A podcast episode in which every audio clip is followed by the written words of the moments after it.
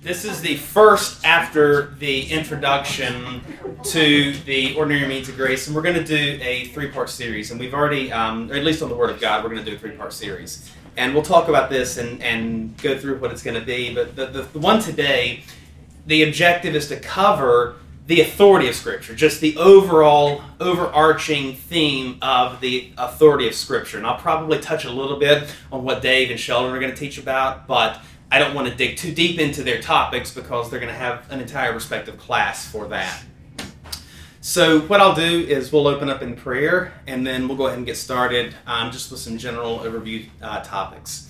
So, we'll pray. Um, Father, thank you for this day. Thank you for uh, the weather. And thank you for uh, the fact that we can just get out and be free to drive to church and come to worship you, come to learn, um, come to talk to others, come to fellowship, and come to um, just uh,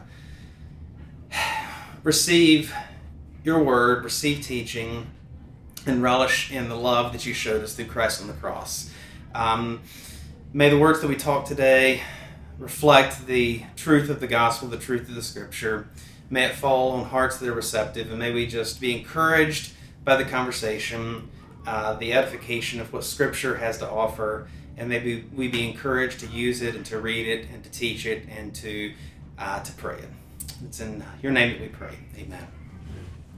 So before we even dive into the topic, uh, if you read the weekly blurb, uh, Jeremy asked me to write a little something about the, the, class, and as I was thinking through, reflecting, kind of um, preparing for the the lesson today, I thought about the first thing is that this Bible is in front of us. It's probably on our shelf. It's probably on our nightstand or in the kitchen or somewhere, and it's there every day. And we often take things for granted. Every day, we just take things for granted. I know that I wake up and I make coffee. And actually, I was thinking about this. I wake up in a cool house. You know, we have the luxury of air conditioning.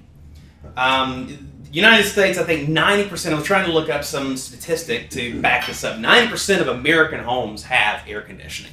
You compare that to the rest of the world, and we are like the densest country of air conditioning. Beth and I just went to Europe, and even some of the hotels had lackluster air conditioning, relied heavily on the breeze by opening up the, uh, the window sills in the in, in the hotel or the windows to be able to get a breeze coming in. The, the hotel that we stayed at the first couple nights, the air conditioning didn't even work, and you couldn't really even open up the windows, so it was kind of muggy in there. I mean, we just we take for granted very common luxuries. So I'll turn it to you. What are things that, that we take for granted on a daily basis? We can drive.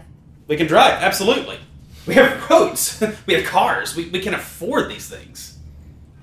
What else? Food in the pantry. Food in the pantry, absolutely.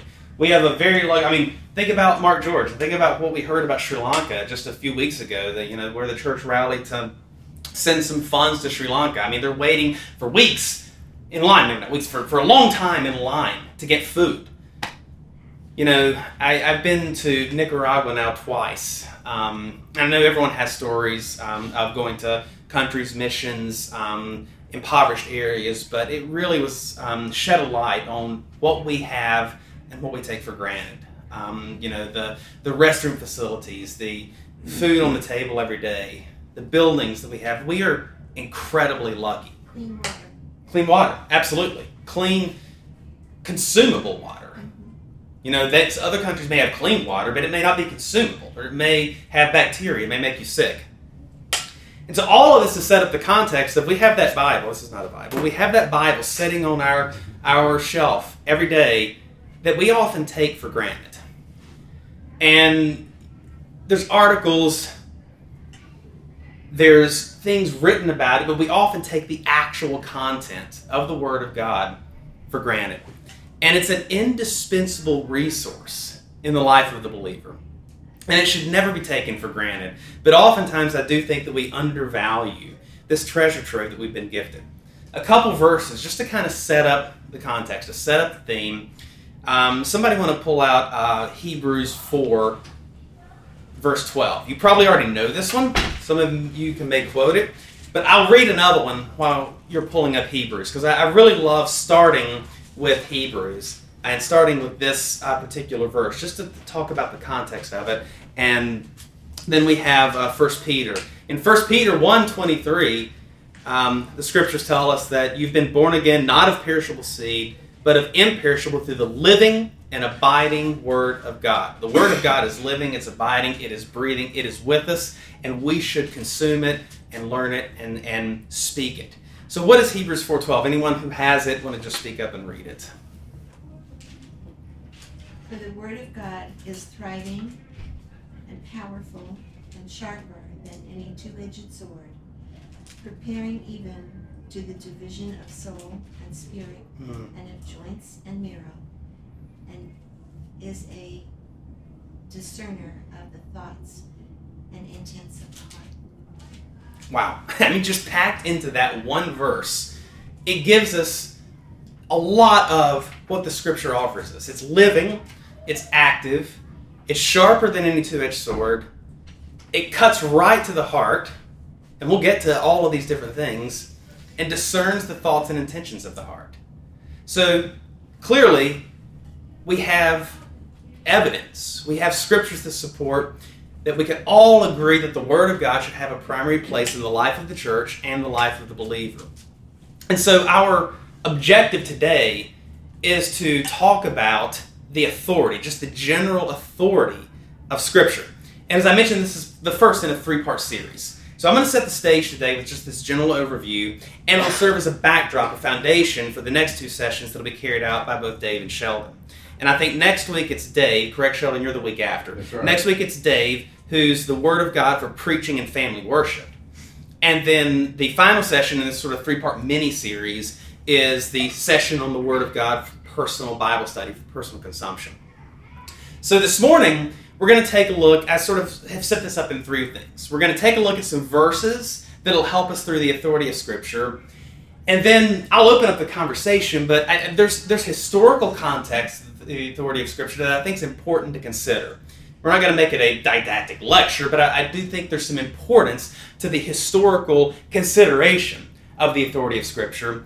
And then, certainly in our modern context, um, the modern quote unquote crisis of the authority of Scripture. And so we'll sort of dive into those concepts. But I'm going to ask first what does it mean to you? When you hear authority of Scripture, what does that mean to you? What kind of questions does that bring up, or what kind of um, uh, comments does that bring up in your mind? Truth and power. Truth and power. I like that. The scripture's full of truth. What do you mean by power?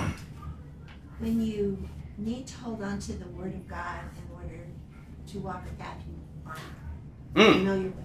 Okay. You have to uh, know that the power is in the Word, that He gives us the power to not fear.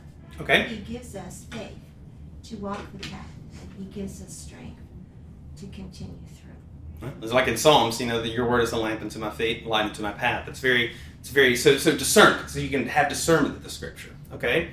What else? When you think of authority of scripture, Something you should obey. something you should obey. Absolutely. Okay. So there's commands in it. There's things to adhere to. There's instructions. Transcendent, like it's above me. Ah, there we go. She might have cheated a little bit because she worked through uh, my my lesson with me. No, she didn't. She actually we didn't even talk about this, but that's true. Yes, there's transcendence. There's there it, it clearly is above. There's there's something there. So obviously, when we, you know we go to Scripture, but we have to find out what the Scripture says about Scripture, which is an interesting thing to do. So, what about one of the confessions that we adhere to as a church, or that we abide by, that we follow, the London Baptist Confession? What does it say about the authority of Scripture? Actually, it's like in the very first chapter of the London Baptist Confession.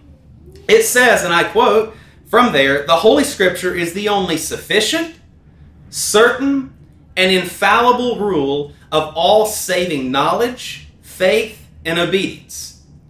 Although the light of nature and the works of creation and providence do so far manifest the goodness, the wisdom, and the power of God, as to leave men inexcusable. I love how they throw that in there. Men are inexcusable. Yet they are not sufficient to give that knowledge of God and His will which is necessary unto salvation. So, Scripture itself, I think those are three key things about the authority of Scripture there's sufficiency, there's certainty, and there's infallibility.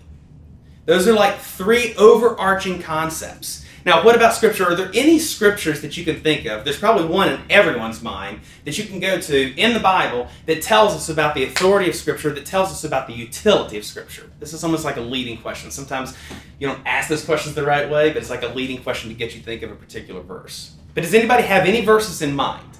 Sharper than any two-edged sword. Okay. That we, we went that one. That was the uh, I believe that was Hebrews. That was Hebrews four twelve. Sharper than any two edged sword. So that's certainly a cornerstone verse about the about the power of Scripture. Its living and breathing nature. Timothy. Timothy. That's it. All scripture is inspired, etc. Second Timothy 3, 15 through 17. And to save space on my notes, I didn't actually put them in here. So I'm going to pull that up. Second Timothy 3, if you want to jot it down or remember it. Second Timothy 3, 15 through 17. That's not. Is that the one that's like it pertains to all things that pertain to life and godliness, or that it's useful to, for instruction? That's it. Like that? Okay. It's got three sixteen. 3, oh, thank you. 3, 16 through 17. Did- If you have it, if you'd like to read it, I couldn't get there. All Quick enough. scripture is God breathed and is useful for teaching, rebuking, correcting, and training in righteousness, so that the servant of God may be thoroughly equipped for every good work. Wow. I mean, it's clear right there. All scripture is breathed out by God and profitable for teaching, reproof, correction, and training. That guy covers the gambit right there. It tells us right there that, that, that scripture is God breathed and that it is useful for everything in our life, in the life of the church, in the life of the believer, for teaching, for reproof, for correction, for training, that the man of God may be complete and equipped for every good work. So that's probably one of the cornerstone, that in Hebrews. But there's other ones that I found uh, through the London Baptist Confession that I'll share. We don't have to read each of them in detail, but if you want to jot them down or I can send out notes later. Um, Luke 16, 29. In Luke 16, 29 and 31. But Abraham said, They have Moses and the prophets. Let him, them hear them. And then in 31, he said to them, If they do not hear Moses and the prophets, neither will they be conceived if someone should, convinced, not conceived, neither will they be convinced if someone should rise from the dead. So again, here the New Testament is referring back to the use of the Old Testament, the use of Scripture. Ephesians, Ephesians 2 and Ephesians 6. These are more from uh, about the authority of Scripture. Ephesians 2:20.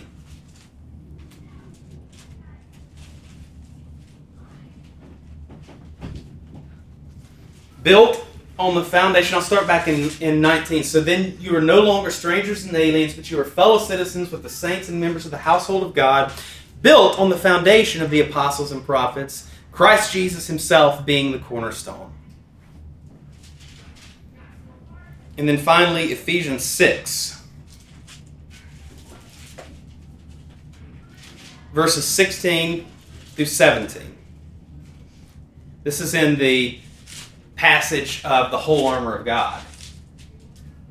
If someone wants to read it, if you have it, we'll close in the, the, the scriptures um, that speak to the authority of Scripture with this one Ephesians 6 16 through 17. In all circumstances, take up the shield of faith with which you can extinguish all the flaming darts of the evil one. And take the helmet of salvation and the sword of the Spirit, which is the Word of God, praying at all times in the Spirit with all prayer and supplication. To that end, keep alert with all pers- perseverance, mm-hmm. making supplication for all the saints. Thank you. So clearly, and that one even refers back to the sword of the Spirit. So clearly, we have scriptures that support the use of Scripture as the authority, but as the only sufficient, certain, and infallible rule of all saving knowledge. So that's those are scriptures that wrap us into the utility or the the statements of of the Bible of the Scripture as authoritative. So then, if we declare that it's authoritative, if we say, okay, there's sufficiency, there's certainty, there's infallibility, it's an authoritative body of work. So what? How should we approach the Scripture? What should we do with it once that we declare it's our, our authority? What do we do with Scripture? It's not a trick question. Hold on to it. Hold on to it. Cherish it. Write it on our hearts. Write it on our hearts. Consider what it says it's true. That's right. Consider what it says is true, and we'll get to that because I think that has somewhat been compromised um, in modern culture. I think if you view it as an authority or a standard, then you measure other things against it. Okay, measure other things against it. It's there. Right. It's there. It's it, it, it it's a defined standard. It's a foundation.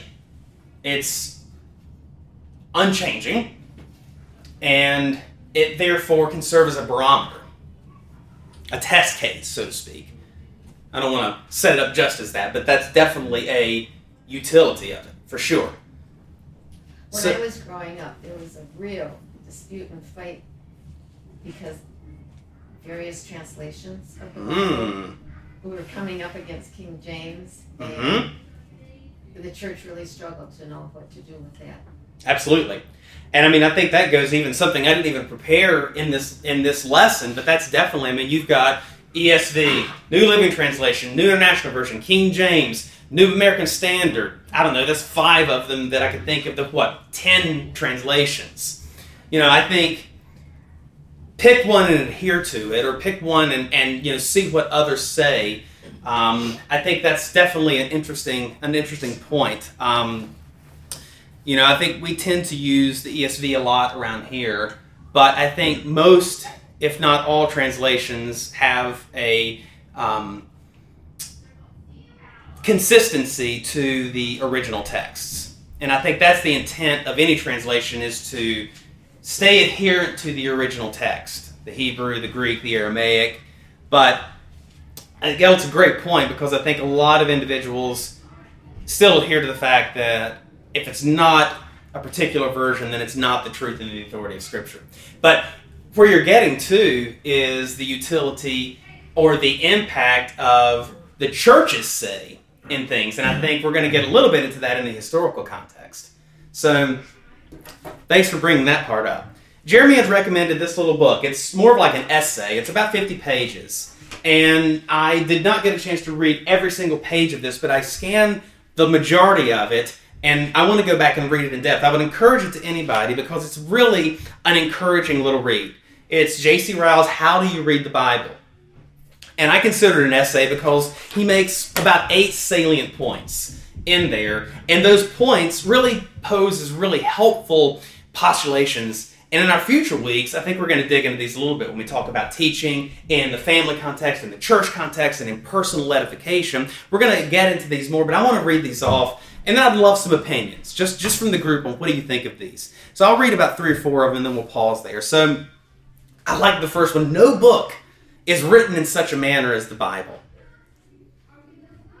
It's written with such inspiration. It's written by the inspired word of God onto pages that He inspired men, fallible men, in their in their fallibility and human nature, were able to faithfully ascribe what the Spirit infused into them into the into the into the Scriptures that knowledge of the Bible is absolutely necessary to salvation. That one really hit me. I think that's we again. I think I take that for granted. The fact that the Scriptures have the instruction in there for what's necessary for salvation, we can cling to that, adhere to that, teach that, and present it to other people.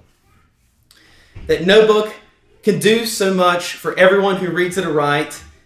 It's the only rule of faith and practice, and it always, it is, and always has been the food of all true servants of God. In reflections, those are about four of the eight points. Any thoughts around that? No book is written in such a manner as the Bible. The knowledge of the Bible is absolutely necessary to salvation. Contains no book contains such matter that the Bible does. Just going back to your opening comments about taking things for granted. Mm. Uh, that was the impact just reading through that for me is we have such an incredible resource that we we take for granted so easily. Absolutely. And it's um, yeah, especially in our day and age where we have multiple copies of it collecting dust on our shelves. We've got got it on our phone. We've, we've we have access to the Word of God more than any other eh, time in history, and it's probably the the time in history where we most take it for granted. Absolutely. I mean, we could open up our computer right now and for free look at the Greek, the Hebrew, get um, some commentaries, you know, put up parallels of the Gospels. I mean, we could be self made Google scholars on the scripture and still take it for granted. And even R.C. Sproul said that, even, even he said that the, the one of the crises of the church today um, in one of his uh, lectures that I was listening to and preparing, he said one of the crises today is we we spend so much time in seminary teaching people the prolegomenon, the the history and the time and the language and the context. They simply don't know what's in it. They don't know the content of the scripture. So, it's kind of like a half baked thought. Yeah, It that's okay. Come out very, um, it might be a little bit eggy or something. That's all right. But um, the uh, you started off with things we take for granted. Yep. Right, with the in the class, and one thing I was thinking is like we just we we have a system that is available in the lives that we live. So therefore, we can become individual kind of experts, if you will. Okay. Focus areas like you are a pharmacist, right? And Danny is a wannabe IT guy, and you know it's like we all have focus areas because of we know this little thing. Right. And so a couple of friends and I got together last week, and we tried to like kind of come together with some ideas come from our different focus areas. Okay. We all fairly smart in the things that we do, but it took us three and a half hours of conversation before we came down to like one nugget of understanding between the two of us that was the intersection of all three of our Yeah. areas of expertise, Mm-hmm. right? And the cool thing about the Bible is we can we are we view ourselves as experts in one very small narrow piece of life. Well, the Bible can be applied into all areas of all of our lives, and its ability to do that, regardless of like the situation, is pretty doggone impressive. right? Absolutely. Because just to communicate amongst ourselves in three people that knew each other, that understood the topic, and that knew where we were trying to get to, it took us what felt like a really long time to get to like one understanding together. Mm-hmm. The Bible can be applied to all conversations at all time in all areas. Yeah. And it's still the authority on all. Absolutely. That's pretty impressive. It is. I mean, I think that's that's such an important point, Barry, because I think it's you know speaking to transcendence in another manner. I think it, it, it transcends everything and has the ability to provide insight and context everywhere. I think. I mean, it, it's it's incredible, and you know, it's been what thousands of years in the making with a heavy amount of critique. Um, heavy amount of, I mean, there's probably more books. I don't have any statistics to, to back this up. There's probably more books written about the Bible than there are about any other subject. That may be a false statement. If you're listening in the uh, the Ethereum world and can can check that, that's probably an inaccurate statement. But at least it feels like there's been more books written over the course of history about the Bible, about theology, about the historical Jesus, about this, about that, and it still remains in our minds the authoritative body. Now, has it always? That's a great segue. Has it always remained authoritative? Well, yes, in a way, but has that always been clear in the history of the church? Not so much. And I think this is really important to consider because a lot of rebuttals, whenever we talk in, in, in our modern context about the, we hold to the fact that the Bible is authoritative, there's some really impressive rebuttals that can come to that. And I think we should take a little bit of time in an apologetic sense to think about that because it's really informative to the overall discussion of the authority of Scripture. Jeremy, to that point, real quick, I was Yeah. gonna say, I think something I've been thinking about lately is, I don't. So I've been thinking about like these systems of thought, the way that we analyze things, theological implications. You know, one of those is hermeneutics, right? Redemptive historical. We look at the whole of Scripture as this story of man's redemption, God's redemption of man, and all these things, and that's Mhm. good and great. But I, I look at some of these things sometimes and think it's a lot of these things are more both and as opposed to and or Mm. often because I think sometimes, particularly in our sort of reformed circles, we tend to think that I've heard statements made, not necessarily in our church, but in other reformed contexts or conversations, where the Bible's not a guidebook. It's not a book telling us how to live, right? And that's just not true, right? Um, the Bible is the unfolding story of God's grace towards us, and there is redemption Mhm. uh, for us. But not every reference to righteousness in Scripture is talking about Christ's imputed righteousness to us Right. like we can literally be instructed in ways of righteousness like it is in some way and it's not in totality, Mhm. right? But to view Scripture only as this story that we read, uh, you know, to just remind ourselves, like the done is there, but there's a do that follows the Right. done, and they have to live in balance and harmony. Absolutely. But th- to say that Scripture isn't helpful for us in ways of instructions and righteousness, Yes. right? Like the whole of Scripture is useful in that way, right? And just because God's law may not apply to us in certain ways now, doesn't mean that it wasn't important at some time. It's not important to consider Right. now, right? So, I've just been thinking through that, like, how do we, how do we properly elevate Scripture to the place that it needs to be at, as opposed to bringing it down to sort of the level we want it to be? Yeah. I, I think that's that's so good. No, no, please, I was please. gonna say that reminds me of Ryan's uh, comment in Big Church uh, last week, right? Like Big this- Church? Big Church. Big Church. Yeah, big, big, big, big church. Um, sorry, I got a four-year-old. It comes through sometimes. Um, where he was like, "Is does God?" uh, Or maybe it was in here. I don't know. Um, it was, uh, does God like really care about like the football game or the whatever, or does like you know we're gonna like get this house or live here or like this kind of stuff? Yes, he does, but he's thinking on such a whole different level that it, the Bible like permeates who we are, and so that like it guides the individual decisions. And we a lot of times, I, at least me, I feel like oh, the individual decision is what is going to be like done for me by God, Mhm. right? But he's done the do piece, right? That Mhm. Danny's talking about. But then you still have to do this down here because we got to live our individual lives guided by the big overarching thing. And we talked about this in the sanctification class that those dues are not then a change in our vertical position with God. Those dues are still instructive. Those dues are still something we need to do. We should be doing because we're instructed to do it. But we're going to fail at those dues. Like we're going to fail miserably at it because we still are in a depraved state. Welcome to humanity. We're horrible. Like we can't do it the way that we should do it. The only person that ever did was Christ. And so I, I love this, Danny, because we really have to live in the both and. We really have to understand the historical context, the redemptive historical beauty of Scripture. But the fact that it's it does have those things in there that help us and guide us and teach us, we have to hold on to those things. And that, particularly, I think, you know, we'll get to that in the modern crisis, that's been lost.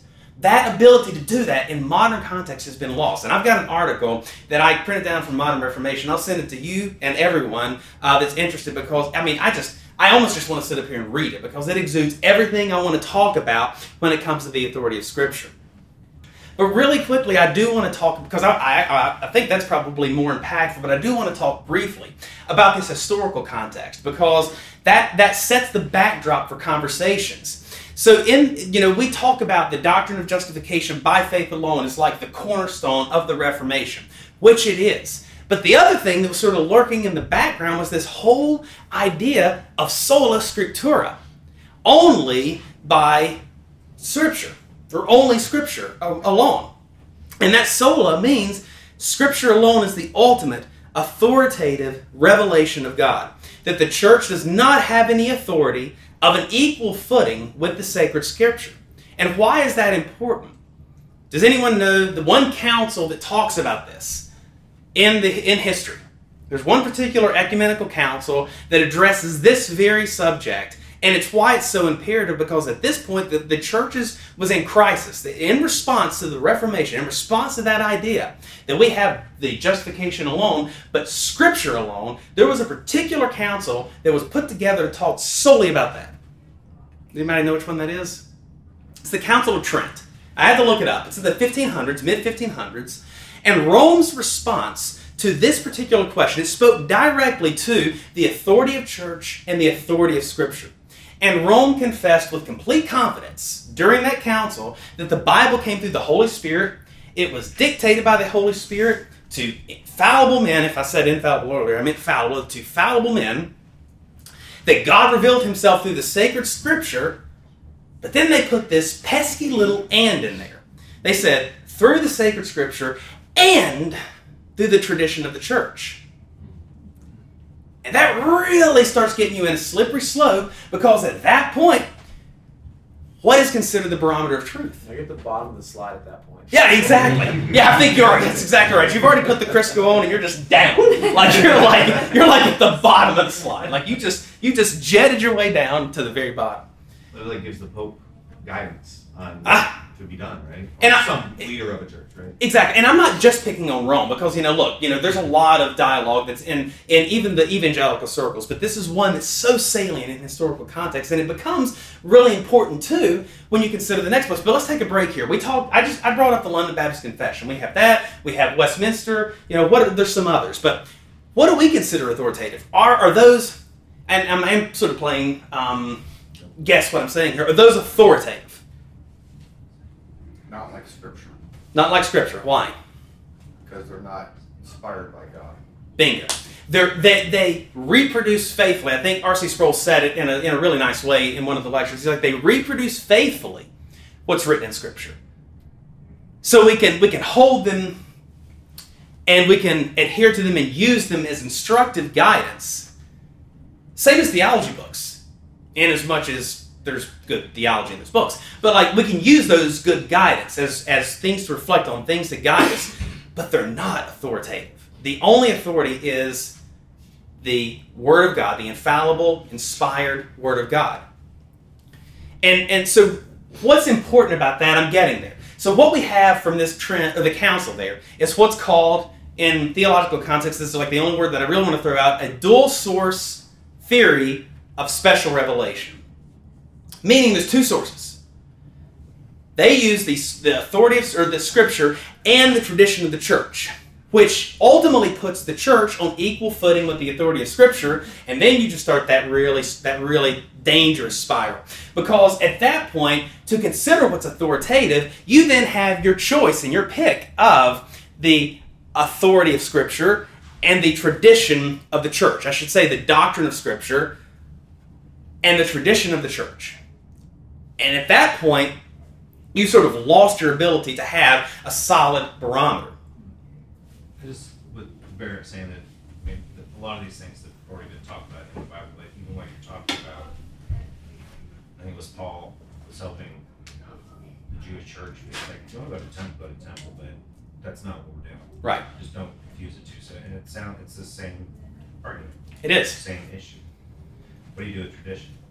Right. When's it, when's it get in the way? Mm-hmm. No, I think that's that's a really accurate point. Just, just the more that more times that we talk about things, I'm like, yeah, right. it was already addressed in the Bible, but it's like we find different ways to like I don't know, have conversations about it. No, I think you're right. I, I, I think you're totally right. And e- even as outside of spiritual matters, outside of biblical matters, there's probably so much I do that is a tradition of sorts that, in my mind, is the right way to do something. Mhm.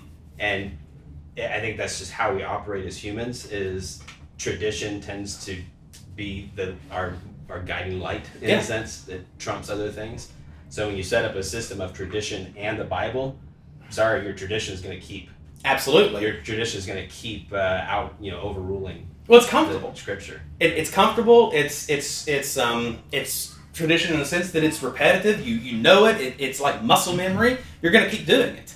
Like it, it's what you do. You, it, it, it it's it feels right, and therefore it's almost gonna like like you said, it just continues to escalate up in that position of like, well, it's what's always been done, so it must be right. Well, there's, a, there's a dynamic aspect of tradition where the older generation is adhering to it, the newer generation is trying to feel, find out what's obsolete and what they should keep, which is different from scripture because it's not changing.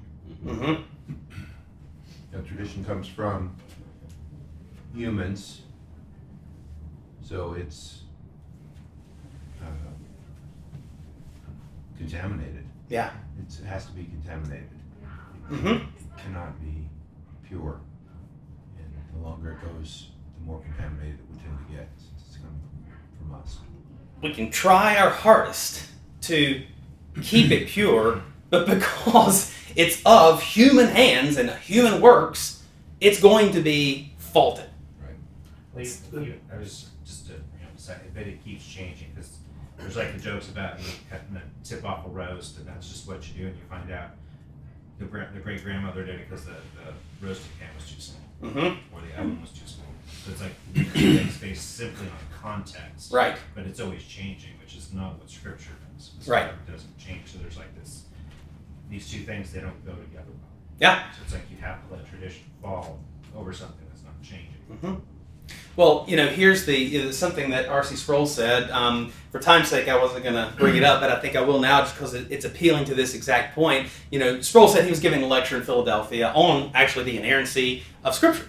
And he saw a friend, an old friend of his. They used to do Bible study and read together and pray. And he saw him come up to him afterwards, and he was so happy. So they went out to dinner, and they were talking about family, and they were talking about kids and everything. And then his friend looks at him. He says, "RC," he's like, "I got to tell you something." He's like, "My view has changed on what you were talking about tonight. I no longer adhere to the infallibility and authority of Scripture. I just can't. He had studied at seminaries abroad, he'd been in foreign missions and accumulated a body of knowledge of critique and everything. And he says, I can no longer adhere to that. As R.C. said, he was saddened. And he started dialoguing with him about it. He's like, Well, he's like, well, what remaining parts of the faith that we shared do you still have? And he kind of perked up and he's like, Well, I still believe that Christ is my Savior. And he's like, Well, I'm glad to hear that. Charlie. I'm glad to hear that. But tell me, where do you get your instructions from? He's like, What do you mean? He's like, Well, if you don't believe the infallibility and authority of Scripture, where do you heed your knowledge? Where do you understand about salvation? Where do you understand what your um, uh, what your instructions are? He's like, Oh, I see where you're going with this, RC. He said, I get it from the church. He's like, okay, great. The one in Chicago, the one in Philadelphia, the one in Louisiana. He's like, no, the Presbyterian Church. He's like, oh, which one? He's like, oh, no, no, no, not, not any specific one. When the church meets and decrees something or makes a statement on something, and RC kind of jokingly says, he's like, oh, the one that met last year that said one thing, or the one that met this year that completely reversed that decision and put it another way. The whole point is, if you appeal to the tradition, or if you appeal to a human body, you've thrown yourself awry because you have no barometer of truth. And the, the, the scripture must serve as a barometer of truth. And now you get down a slippery slope whenever you think of both of those in the same context. You then have people when you say, yep, the scripture's authoritative, and they come to you and they say, well, how can the scripture be authoritative there, uh, Jeremy? Because, well, wasn't the canon of scripture determined by the church? So does not at that point the church have authority over the scriptures because they then put the canon in order? Whoa! Seems like a pretty good line of logic, doesn't it?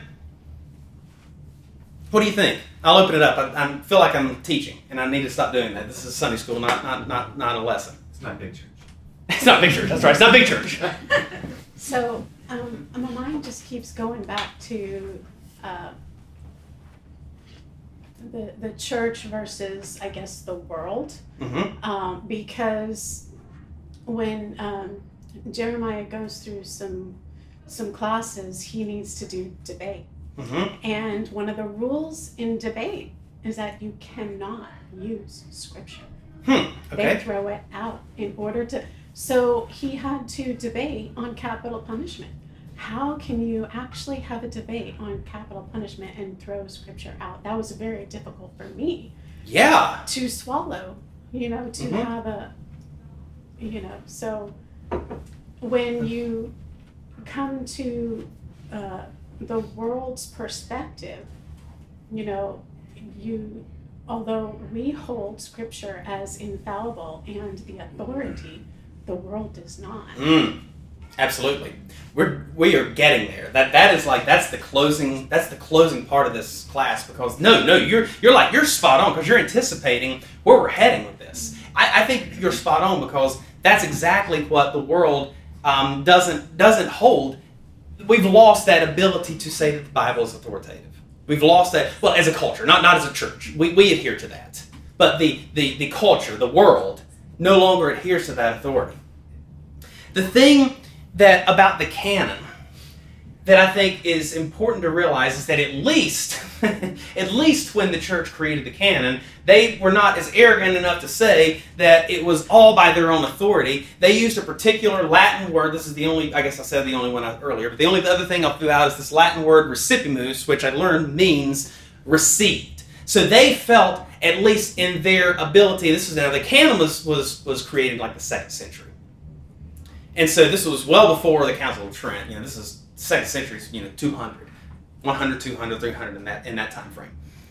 And at that point, they were not so arrogant to claim that they were creating the canon, that they had authority of the scriptures, that they were receiving and embracing those books as already having authority over us.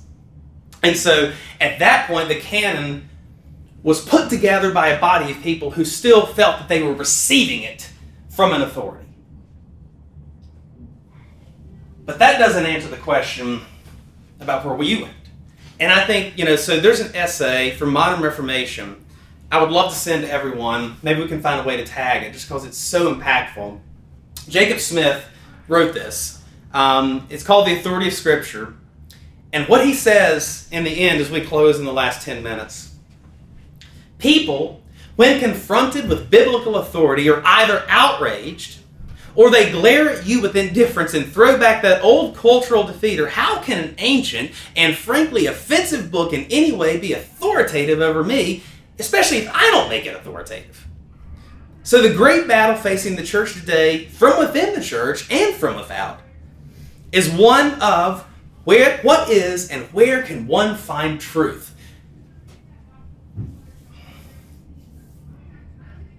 So, how does the Bible, as believed by Protestants, still speak authoritatively to a world that doesn't recognize its authority?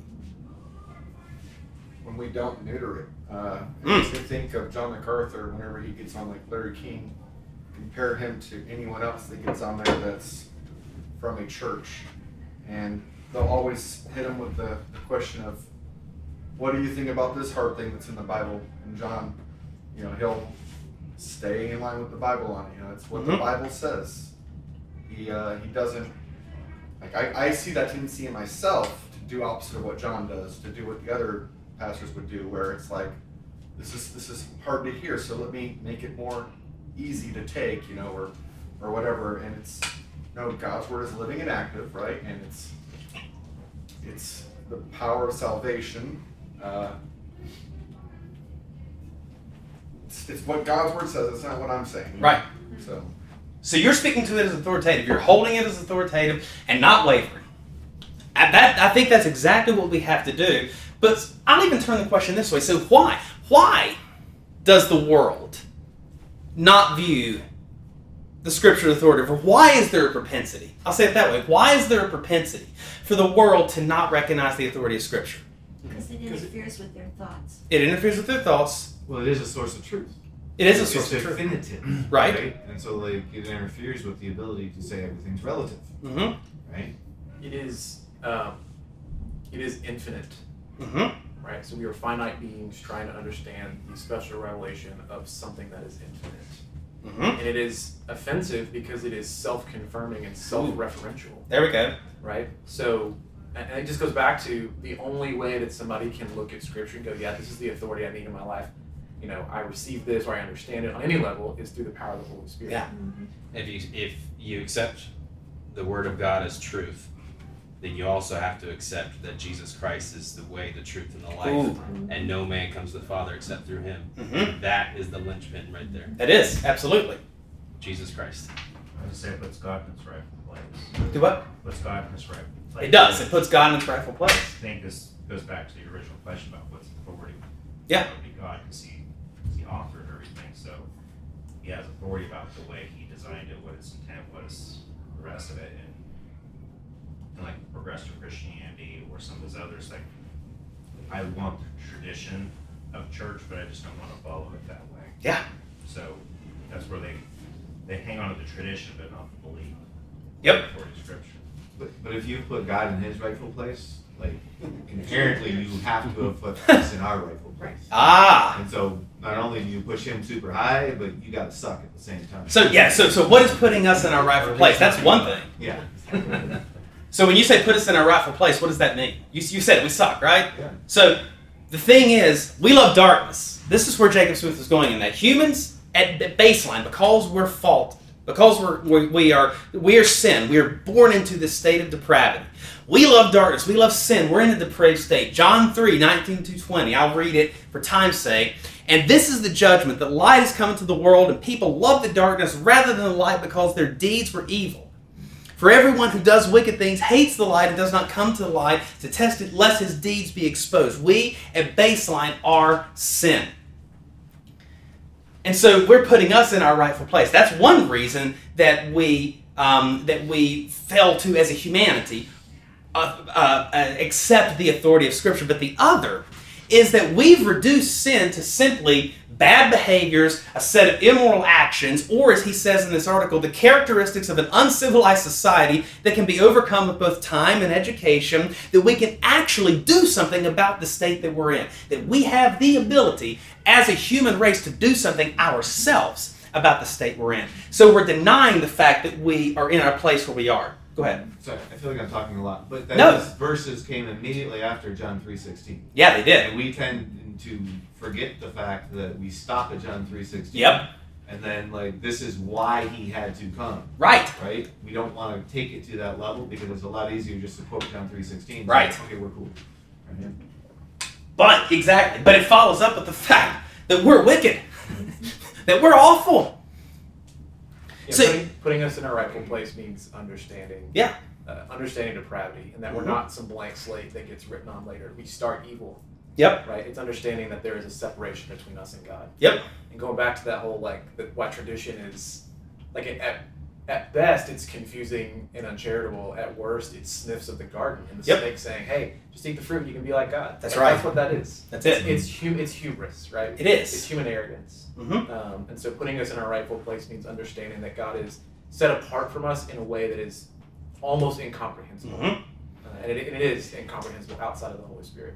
And we get that from the scriptures. The scriptures tell us that. So we've got this, and you you like nailed where I, where we're going at the end of it because that whole both and like we have to understand that redemptive historical picture that's in the scriptures because that's like that that's something that you can find nowhere else. That that that is contained within the scriptures and it paints this picture. But it also, on the other end of it, we talked at length in our sanctification class about the fact that there's utility in the scriptures for instruction, that we should heed this, that we should do this during our, our sanctification journey throughout life until we reach that point of ultimate glorification.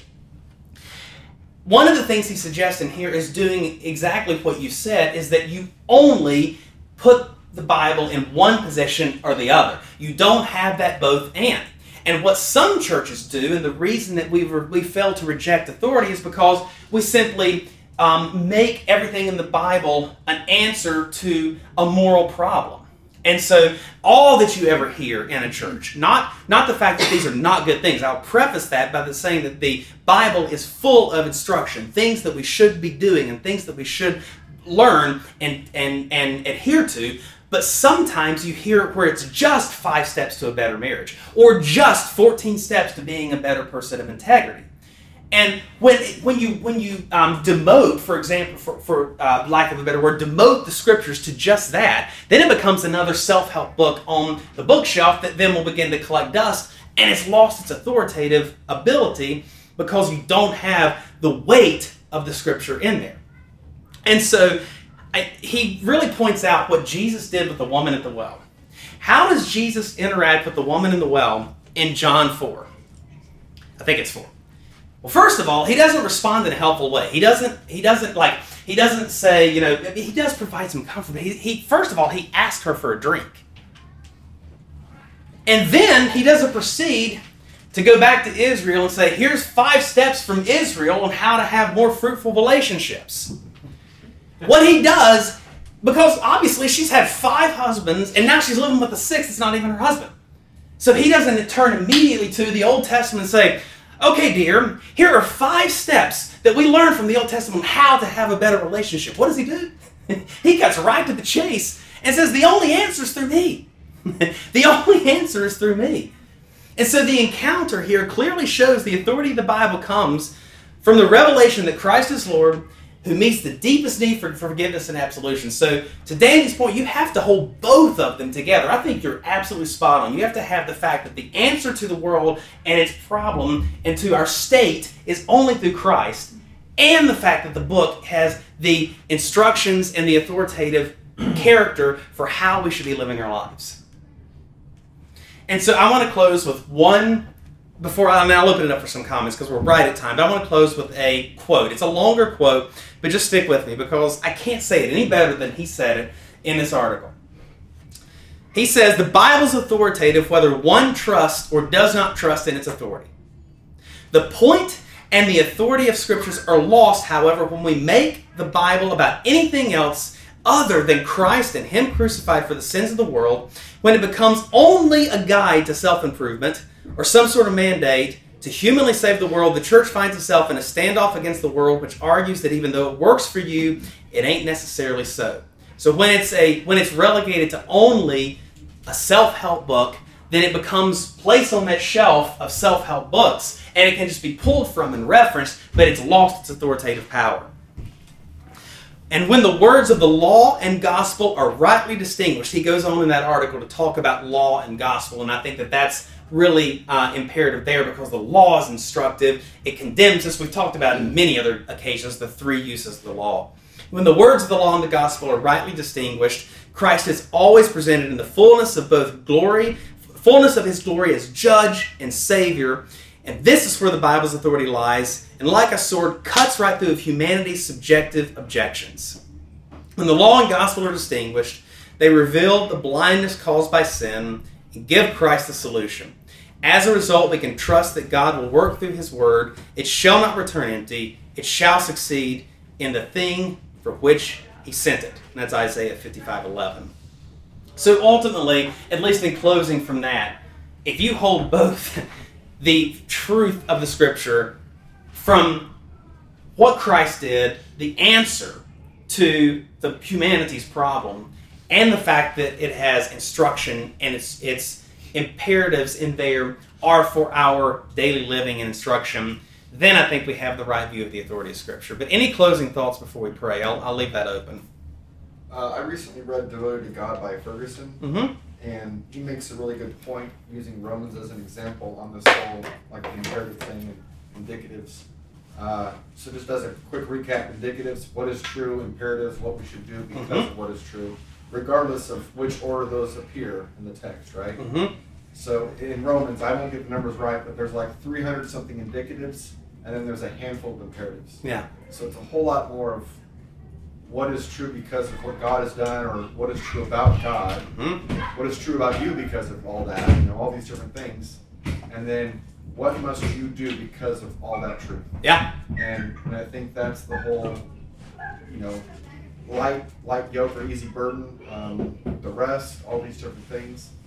Uh, highly recommend that book for anyone that would like something to read. Yeah, I like that. But I mean, ultimately, what you're saying there is you're holding the context of both Christ, Christ crucified, and instruction in full support, or I guess in, in, in, in totality, that it's both of those are contained in Scripture.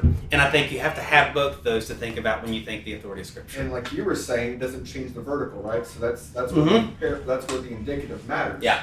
It, it, it informs the response. Yeah. An encouraging quote. I heard this last week. Yeah. I can't quote verbatim, but it's basically I think that the the the uh, preacher he borrowed from Augustine somewhat, but he says you know what what God commanded, He does for us in our new life in Christ and through the power of the Holy Spirit, and then rewards us in eternity as though Mm. we had done it ourselves. Wow. Wow. I really like that. That's really good. Well, since you brought that up, Jeremy, would you like to pray for us as we close then? Thanks. Father, we praise you uh, for your love for us, that you have revealed yourself through your word, that it's in your word uh, that we find Christ. And as we have seen uh, just into this uh, study today, and just as we read your word, we realize that the, the whole of Scripture uh, is about Christ, is about redemption, leading us to uh, to Him. And Father, we, we praise you that you have uh, so graciously saved us as sinners, that you have lavished us in your love in Christ, that you have filled us with your Holy Spirit, that you have um, that you do your, your the works that you have prepared bef- uh, before the foundations of the earth, that you allow us to do those, and then you reward us in eternity as though we've done ourselves. We praise you for uh, just your great love for us. I pray for Damien as he brings your word to us this morning. Just strengthen him, uh, strengthen us as we, uh, as your people, sit under the authority of Scripture uh, and entrust ourselves to your loving guidance. We pray this all in Jesus' name. Amen.